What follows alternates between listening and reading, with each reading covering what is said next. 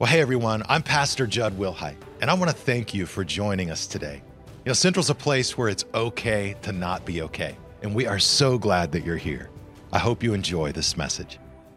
All right, all right. Happy Sunday, everybody. Nice to see you today, like the Cowboys jersey. We are in a series called Keep the Faith. So, just saying. Anyway, we're, we're keeping it. We're keeping it. Good to see you guys. I uh, uh, last week, by the way, Pastor Nick gave the most amazing message. Did anybody? If you guys weren't here last week, you, you need to see that. And uh, I've been thinking about that message all week. Really spoke to me. And we're just continuing to go through Hebrews chapter 11 in the New Testament of the Bible, known as the Hall of Faith, and learning about the power of faith for our lives. And today I want to talk to you about the power of faith in the midst of, of uncertainty. You know, for me, um, I, I, I, do pretty good with details. I, I'm okay with a lot of things coming at me. I like to think of myself as somewhat organized, pretty organized. You know, I can I get back to people, I can handle things, right? All of that. Except none of that transfers to like directions. I, I have a terrible sense of direction. Like, I, you know, I, if I go somewhere once, and then I go back. I think I know the way. Anybody feel me here? And I always make wrong turns and get lost, inevitably. I mean, it's so bad that recently I was coming up to a red light, and Lori, my wife, is sitting beside me. And as we're approaching it, I said, Everything in me wants to go right. So I should go left. And I looked over at Lori, and she goes, You're finally learning. like, like, I did a lot of drugs back in the day before my pre-Christian days, and uh, I think I fried something in my brain. You know, like like there was a compass and I blew it up. So if I even walk out of a store at the mall, um, I'll go left if I should go right. Like it's always just go the opposite way. Anyway, I'm directionally challenged. Anybody else directionally challenged? A few of us, yeah. Thank God for maps, right? And then when the maps program gives you the option, not just when you're driving, but also when you're walking, it's amazing. It can just help me get anywhere. A lot of times we can get directionally challenged, not, not literally, but, but spiritually and emotionally in our lives. Sometimes we, we come to uh, an intersection, if you will, and we aren't sure where, where to go with work, with career, with family. Should I go left? Should I go right? Should I go forward? You know, you're like, God, should I, should I ask this person to marry me? Should I move to this city? Should I take this job? Should I uh, invest in this business? Should I take this risk? And sometimes life can be filled with uncertainties, right? In fact, it's often filled with uncertainties, and, and sometimes we feel a little directionally challenged. We aren't sure what to do. Somebody got in their car today and came to church. And on the way to church, you're like, God, just please give me some clarity. You know what I'm saying? Just give me an answer. Talk to me. Tell me something. I don't know what to do right now. I'm, I'm, I'm here, but I'm kind of stopped and directionally challenged. And so today I want to talk to you about some important principles for how we deal with that situation in our life and how we handle uncertainty. And here's the idea I want to share with you who you're following is more important than where you're currently at.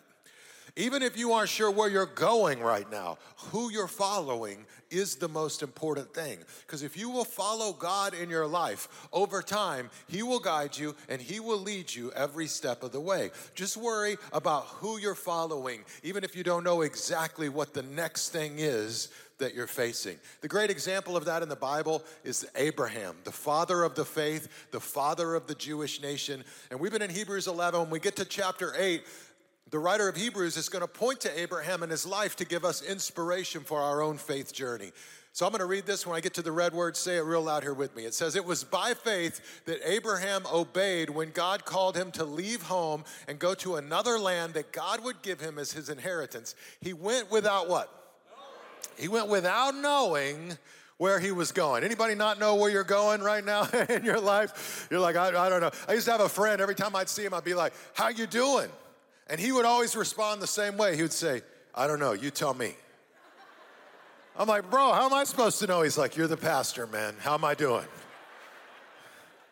I got no idea, but anyway, it's funny.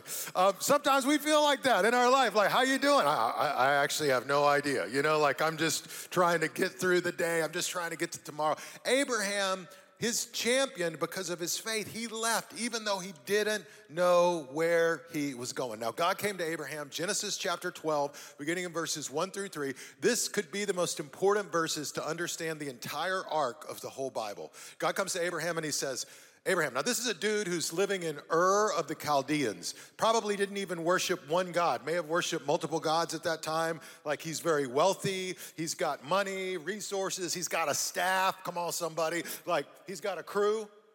God comes to him and says, Abraham, leave your country, your people, and your father's household and go to the land I will show you. Notice, not the land I'm showing you, the land I will show you after you go. And then he says, I will make you into a great nation.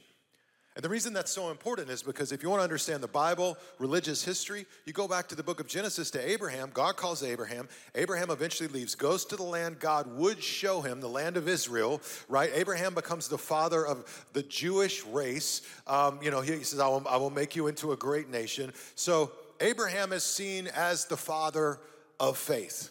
But God comes to him and says, Go to the land I will show you. In other words, Abraham, you want to, you're going to follow me, and you're not going to know where you're going. You are on a need to know basis with your creator. But here's what I need you to do get your stuff together and go. So he had to leave Ur, and all around Ur was desert and wilderness. And he had to head out into the desert not knowing where he was going. So here's a couple thoughts from Abraham's life to help us if we're managing our own uncertainty. And the first is just follow God in the uncertainty. Follow God in the uncertainty. Hebrews implies this when God commanded Abraham, he started lacing up his shoes. Like he obeyed and he went and he followed God in faith. He did it. So if you're here today and you aren't sure, like things feel really confusing right now in your life, I want you to know it's okay. Right? If you aren't sure what to do next, I just want you to take a deep breath. It's okay. If you're at a kind of a loss for where you're at and where you're supposed to go, it's okay. The life of faith is lived on a need to know basis. Even Abraham the great person of faith, didn't always know the next step. But here's what he knew I'm following God, and I'm trusting Him in faith. And sometimes that's all you need to know.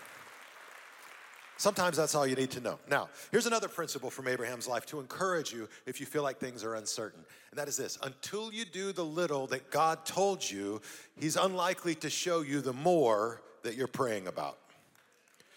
In other words, God comes to Abraham, like we always want to know the whole plan, right? We want to know a God? Lay it all out for me. Tell me all the risks, all the benefits. Let me see the whole thing, and then I'll I'll go.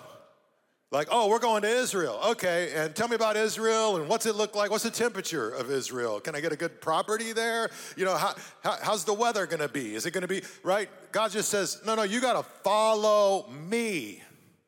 You gotta go. And then he reveals the more as Abraham follows. In our lives, we often want the whole plan laid out. We want God to give us the whole deal, and then we'll be willing to obey. But I think God's coming along through Abraham's life and he's challenging us listen, you got to be willing to obey in the little things, and as you follow me in the little things, I'll reveal the more to you.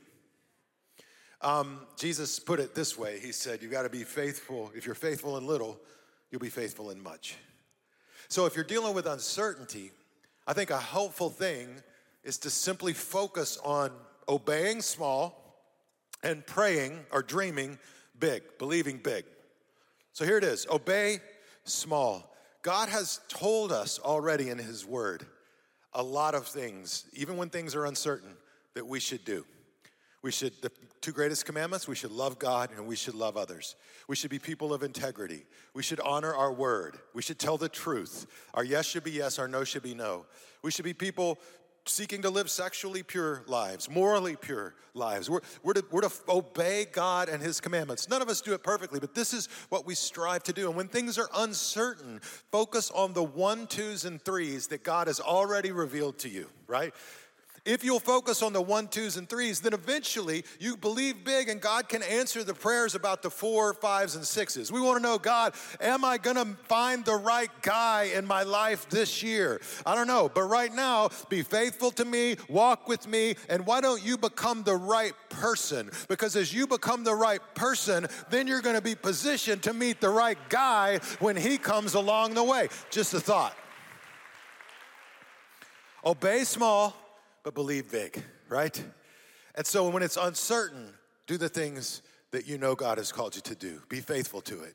And keep believing. Believe that I believe God does miracles. I believe He moves. I believe He works in our lives. I believe that He can show up and surprise you and blow your mind. But you you obey small, you believe big. That's helpful, I think, when we're following God in the uncertainty of our lives. Abraham obeys. He goes. He doesn't do everything perfect. I won't go into all the story. He messes some things up, he tries to manipulate some things, but he's a champion of faith because he was willing to obey. He was willing to go. Here's another thought if you're in uncertainty, and that is to follow God with vision. Abraham had a vision and he was following God in it. I saw a few slides on Instagram that I thought were kind of funny, just about getting older, because no matter your age, we're all getting older. Uh, one said, Welcome to your 30s. You are continually stunned to find that 1988 was not 10 years ago. It was a long, long time ago, right? Okay, here we go. Here's the next one. Am I old or is the supermarket playing great music these days? Bro, if you're standing in the aisle of a supermarket and you're like, yeah, man, that's a great song, you're old. Okay, here's the next song. Here's the next one. You know how a bike or car starts to squeak as it gets older? I'm pretty sure my bones are starting to do that. Anybody relate to this? Like, like I'm like a walking sound machine now of cracks and pops and all the things, you know. Sometimes as we get older, no matter our age, it's easy to start thinking we're kind of done we're sort of past our, our time. And I, have I've talked to, I remember at 17, when I came to faith in Christ out of addiction and all of that in my life, I remember feeling like at 17, it's too late for me now. Isn't that crazy? But I will tell you, I have talked to multiple teenagers over the years who've said the same thing. It doesn't matter your age. You can be 18, 20, 30, 50, 60, 70, and you can mentally get into a headspace that like time has passed for you. You've missed your opportunity. You didn't seize it. You didn't grab it. And now, you know, time has passed. And Abraham is going to remind us that it is never too late for the dream that God has given you in your life. Abraham's going to remind us that God is still moving and working even when we can't always see it. In fact, listen, God gave Abraham this dream, right? This vision. Uh, Genesis, he literally takes him outside. He says, Abraham, look up at the stars. He looks up at the stars, amazing. God says, This is like the number of your descendants. There was only one problem. He was 75 at the time, and his wife, Sarai, she was not able to have kids. Hello. So, how is this going to work out, God? And so he had a vision, but just because he had a vision, he didn't necessarily know when the timing was going to play out. So 24 years goes by from the time he gets the vision. He's left, he's traveled, and now God comes to him and says, Name your wife Sarah, which means princess, because she will give birth to a son and be the mother of many nations. You know what the Bible says? Abraham lays down on his face a sign of respect before God and laughs. He's like, oh, we're back to this again. 24 years of this stuff, man. 20, I'm 100 years old.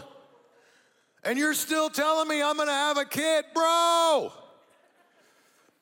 He's, he's laughing. He doesn't get it. In fact, you read on in the Bible, uh, a little later, there's these mysterious guests that come and visit Abraham and Sarah, and they're sitting at the table talking. And Sarah overhears one of them say, kind of prophesying over Abraham, like, Your, your wife is going to give birth to a son, be the mother of many nations. And the Bible says, Sarah laughed to herself. and she says, You can read it, now that I am old and worn out. I'm gonna have this pleasure? She's like, Right. I'm 90 years old. Ain't gonna happen. They had a vision, but they didn't necessarily know the timing. And so 24 years Abraham had to wait until supernaturally Sarah eventually becomes pregnant. Now, can you, ladies, can you imagine being pregnant at 90? I mean, come on, somebody. I'm talking about maternity clothes, man. I'm talking about getting the diapers down the grocery store aisle like, like 90 years old. Crazy. My mom was in her mid 40s. My dad was uh, in, or in, just over like 43, I think, um, and my mom, I think, or my dad technically was like 47 or 48. Lori corrected me on all of the real numbers that I needed to know um, from last night. But anyway, they were old when they found out I was coming along. My brother was a senior in high school, seven, 17 years old, and my mom found out she was pregnant. They didn't even know biologically that that could happen. And my dad said that my mom did not talk to him for at least two straight weeks when she found out she was pregnant, because she's like, You did this to me. You. It's your fault. But can you imagine being 90 and 100? Crazy, right? God gave them a vision and eventually, he brought that vision to fulfillment. In fact, they eventually have a little boy, and they named him Isaac.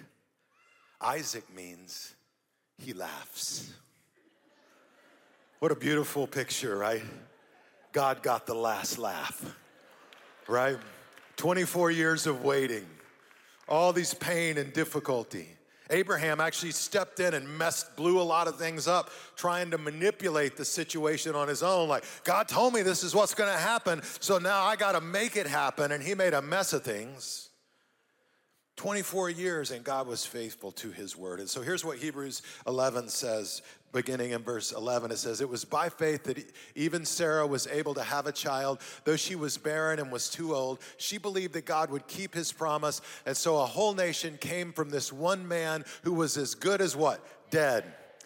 A nation with so many people that, like the stars in the sky and the sand on the seashore, there's no way to count them. I love that. Here's this guy, and he says, He's good, as good as dead. But listen, we know what we say around here? Look, if you're not dead yet, you're not done yet. God still has a purpose, God still has a mission, God still has a plan for you in your life.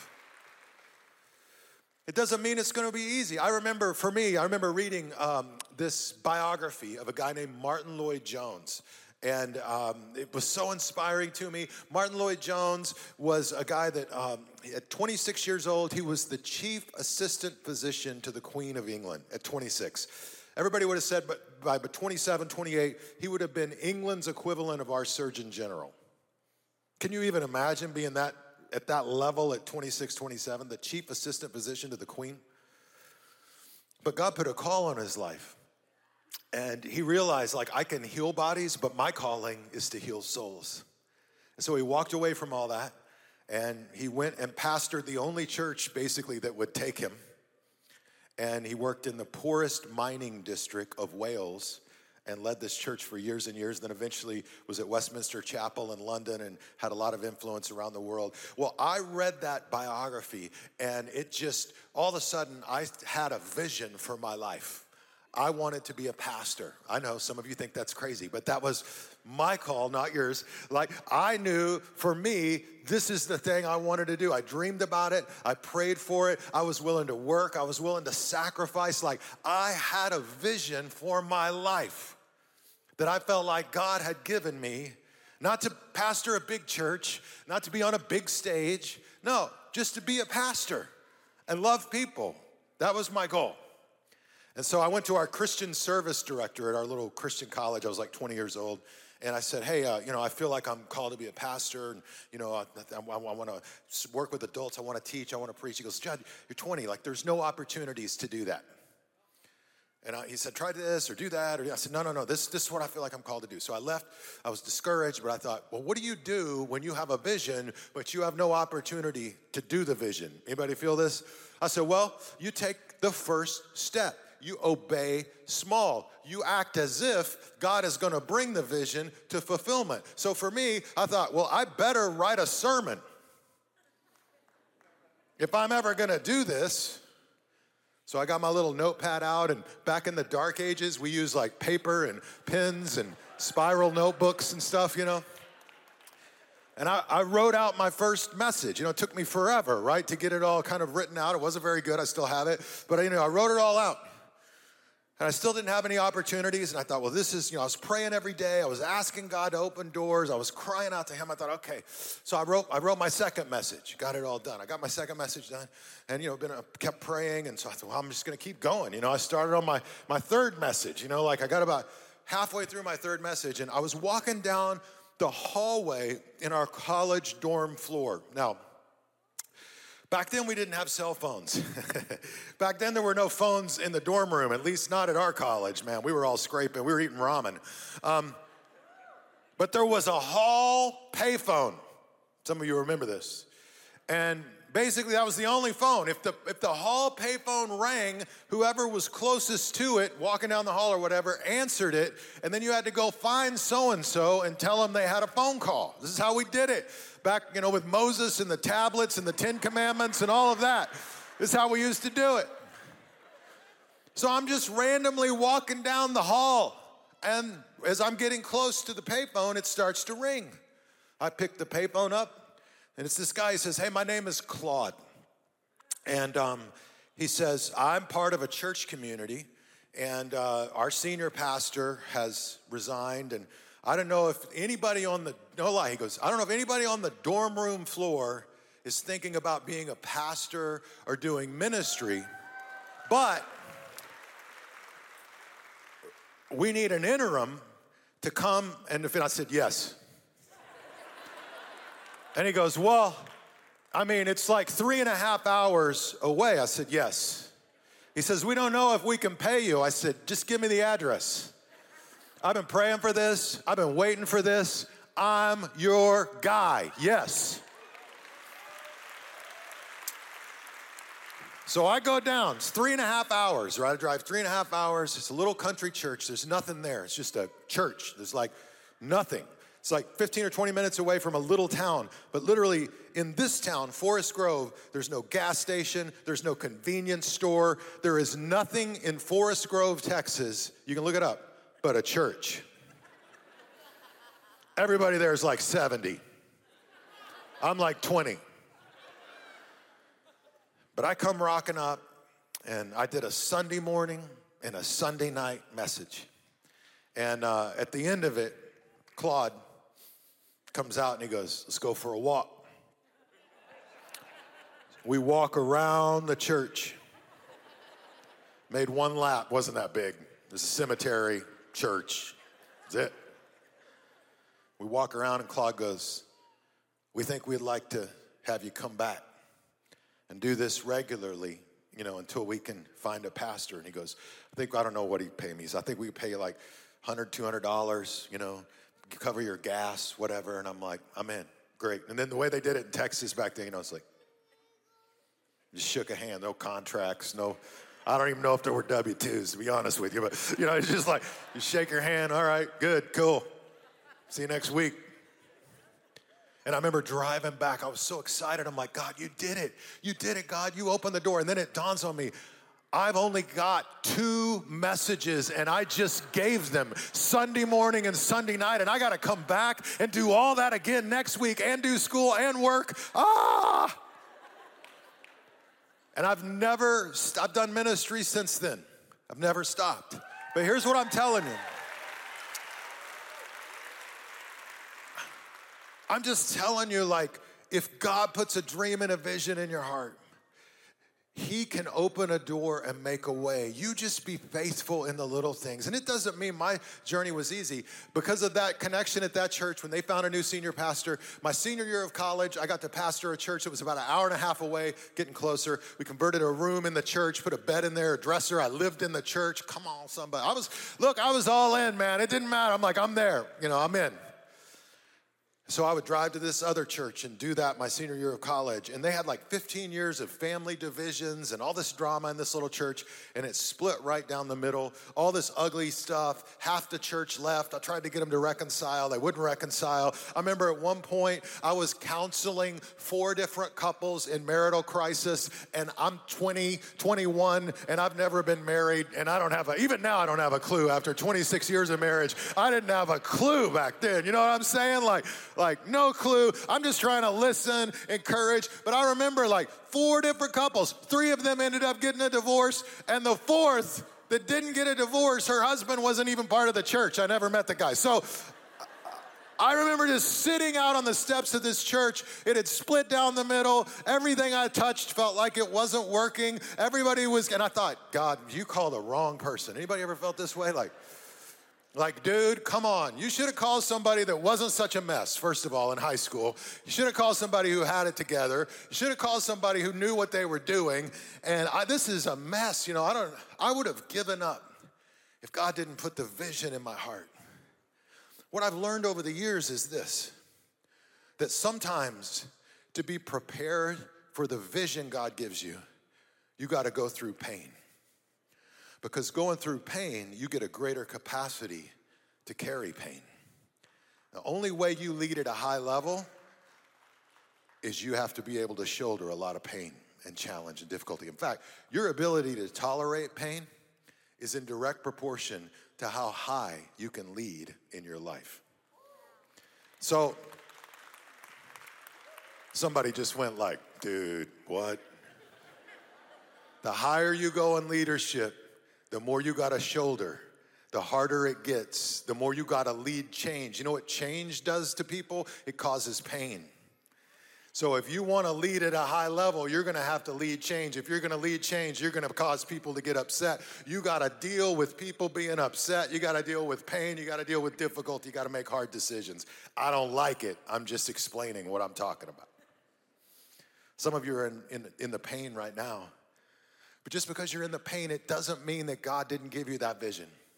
Just because it's hard or maybe you failed, it doesn't mean that you're disqualified now from what God called you to in your life. His timing and his, his action are sometimes, or his division and the timing are sometimes different things. But God can use that pain in your life to prepare you. I mean, the things that I learned in that little church that split down the middle actually helped me leading through a little thing that we all faced a few years ago called COVID. And I was sitting there at one point realizing realizing these were some of the lessons I learned all those years ago that God was preparing me for so that I could handle leading through all of this. What about you and your life? What has God called you to do? Abraham, Bible says when he finally died, he died an old man at a ripe old age. And it says he was satisfied with life. If you're willing to follow God even into the unknown, I believe that can be our epitaph as well. Satisfied with life. God led us even into the unknown. So let me just quickly ask you a couple questions. When you think about your life, maybe this week, these are good questions to think about. What pictures do I see for my future? Like when you think about work or family, your finances, you know, your future, like what what if you're visual, what picture do you see for that? Or what maybe you're you're you're more about like words like what are the how would you describe that in your life? It's important to have a picture. I watched um, i love documentaries and i watched this documentary of uh, arnold schwarzenegger the terminator you know. I'll be back. And he said at every point whether he was a kid thinking about being a bodybuilder or whether he went from being a bodybuilder to being an actor when he went from being an actor to being the governor of California, at every point he saw a picture of the next mountain. He saw it crystal clear. As a kid, he had his whole wall was filled with pictures of bodybuilders, and he said, I'm, I'm gonna be the best bodybuilder in the world. That was the picture. With acting, he saw a clear picture. He says, I don't wanna be a character actor, I wanna be a star. With, with politics, he saw a picture. He said, I'm, I'm going to be governor. I'm going to like like he saw clearly, and he said because he saw clearly, he was able, to climb the mountain one step at a time and go after the vision. It's powerful to see a vision for your future and to think about it. Here's another question Is this vision in line with God's word? Some of you see the vision like, I want to be famous. Listen, that's a terrible vision for your life. I, I want to be rich. Look, there is a lot more than fame and money. Come on. And if you will look to your future and say, I want to do these things because I feel God has put this in my heart. Whatever it is. Maybe you want to be a teacher. Maybe you want to be a first responder. Maybe you want to open a business. Maybe, listen, I hope you get rich and I hope you handle it well. I hope God increases your influence and your fame, but that's not a purpose. That's not in and of itself a purpose statement. You know, I always watch these people on like American Idol or whatever. Why you want to? I want to be famous. Okay, great. Is this vision in line with God's word? doing this thing in your life? Is it going to help you glorify God, reach more people, advance His kingdom on earth using your gifts? Do I have a passion for this? The only way you go after a vision in your life is you got to have a passion for it. It's going to take sacrifice, it's going to be hard. One of the ways you know your passion is think about what you pray about. If what you pray about is often what you care most about, and if there's something in your life you keep coming back to, you're praying about it again and again and again, that may be a clue for you as to the passion God has put in your heart. And then another question would be this Do I have the potential to achieve this vision with God's help? And I, put that up there even though I'm hesitant to because a lot of times we just kind of take ourselves out like, well, no, I don't, I don't really have the potential. But with God's help and with hard work, don't sell yourself short. I just think this is an important question because sometimes we have visions that are totally unreal. Like, if I had a vision right now and I felt like my dream is to be an NFL football player and help the Dallas Cowboys actually go to a Super Bowl, look, it won't matter how many hours I spend at the gym. Come on, somebody. It's not gonna matter how much I leg press. I'm not fast enough. I don't have the physical skill and talent. I'm nowhere even in the realm unless God supernaturally does some stuff. Right? And so I think it's a good question. Don't count yourself out, but also be honest about like the, your, your ability, your talent, where you're at, what you can do. Here's why it's important. When you have a vision and a dream, that can empower you, even in uncertainty, to keep following. Obey small, believe big. Obey small, believe big. Keep going after it until God opens the door. That's what he did in Abraham's life. But he had to hold on by faith. Sometimes the life of faith feels a lot like a trapeze artist. I don't know if any of you go to Cirque du Soleil shows, seen Cirque du Soleil shows over the years. Uh, none of you? You've never seen a Cirque show? Okay, yeah. No, we've all been there, seen something. But it's amazing what these people can do with their bodies, right? Like they can fly through the air, they do all these crazy things. Like, you know, I throw my back out, p- picking a pencil up off the floor, and, and they, they can do all this stuff.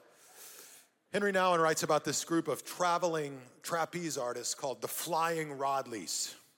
And the Flying Rodleighs talked about the special relationship between the flyer and the catcher.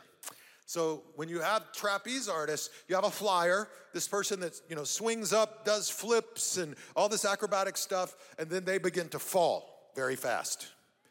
And then coming up, you have the catcher. I mean, imagine being a catcher. You, you're, you know, you're upside down on a bar, your legs are over a bar, you're swinging up, and the catcher's job is to catch the flyer. But what I thought was interesting is they use language like literally they save each other. I mean, it could be disastrous if they drop in the midst of, an, of, a, of a routine. And so they literally trust each other with their lives. And so one of the things they talk about is the, the flyer.